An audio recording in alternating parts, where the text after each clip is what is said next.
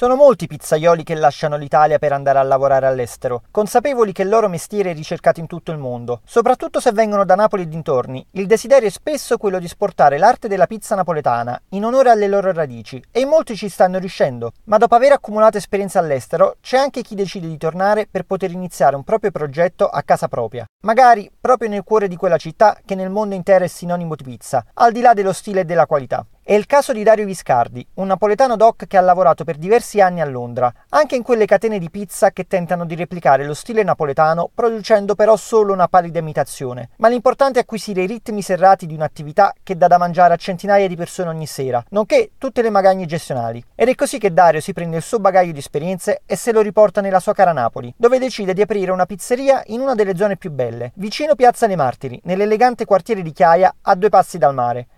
La pizzeria si chiama Tre Grani e potresti non individuarla subito, situata appena dietro l'angolo in una traversa della piazza. Di Dario ho apprezzato il concetto con cui porta avanti il suo lavoro. Lui fa infatti parte di quella new wave di pizzaioli che vuole distinguersi con ricette sempre innovative, alcune anche alquanto ardite, e utilizzando ingredienti di qualità, cercando però, per quanto possibile, di concentrare la produzione tra le mura della pizzeria. Ne sono un esempio le due creme deliziose che ho assaggiato, tutte fatte in casa.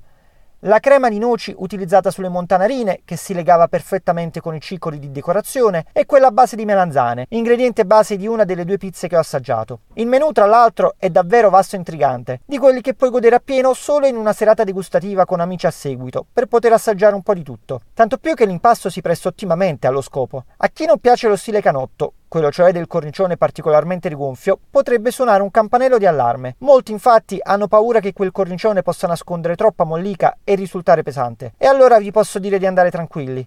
La maturazione è realizzata a puntino e si concretizza in un impasto soffice al morso, senza accenno di tenacia e leggero come una piuma sullo stomaco.